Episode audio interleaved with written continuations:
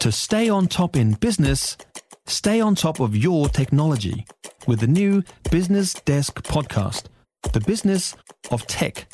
Listen on iHeartRadio or wherever you get your podcasts. Good afternoon, I'm Raylene Ramsey, and this is your afternoon news fix for Friday, the 17th of March.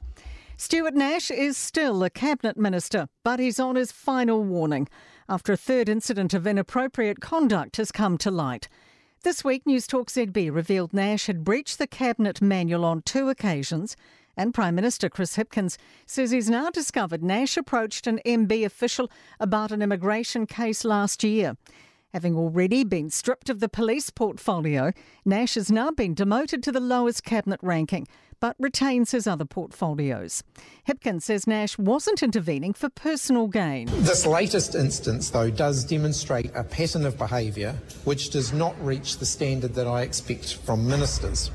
Police say a man hospitalised after being shot by them had fired at officers at least seven times after an attempted robbery in West Auckland.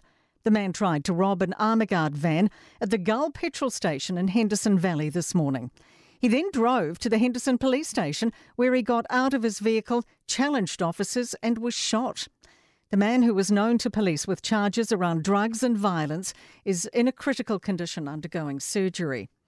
Waitemata District Commander Superintendent Naila Hassan says the man posed a significant danger. It is incredibly fortunate that no police officer or member of the public has suffered any serious injuries from this offender's absolutely reckless actions. Concerns from Te Pāti Māori that the government's decision on TikTok could alienate young voters. New Zealand Parliament's following the lead of international partners, banning the TikTok app from MPs' work phones over national security fears. Te Pāti Māori is well known for its presence on the on the platform. Co-leader Debbie Ngarewa-Packer's worried the move could make it harder to connect with young people. What it says to those young people, to those followers that are on it, that it's more important that we do other things than stay connected to some of these uh, young voters, and I think that's a real shame. A number of thefts and physical assaults to staff at a retail shop has pushed the store to keep their doors closed during opening hours. In a bid to protect staff, the Central Hamilton Bryce Street backdoor store is asking potential customers to knock or ring a number to enter. The staff will then decide who gets let in.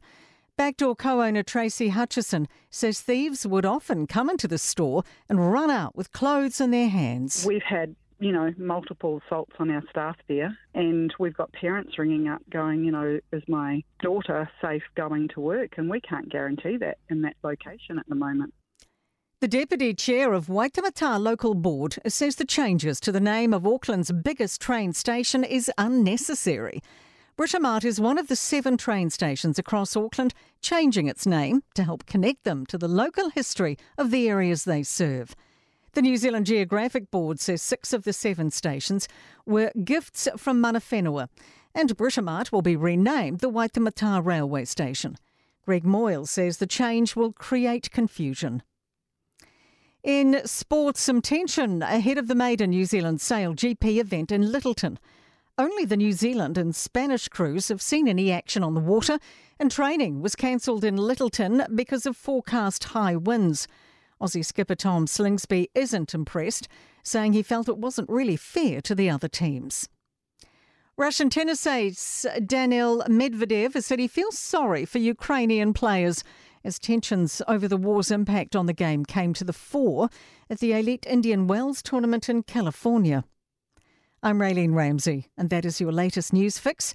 We'll be back with the next update tomorrow morning from the Newstalk ZB newsroom.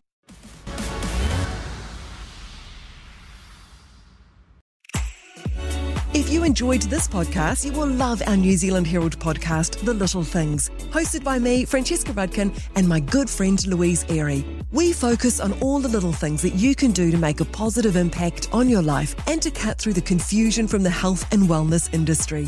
Join us every Saturday to hear from the experts for all the tips and advice you need. Just search The Little Things on iHeartRadio or wherever you get your podcasts.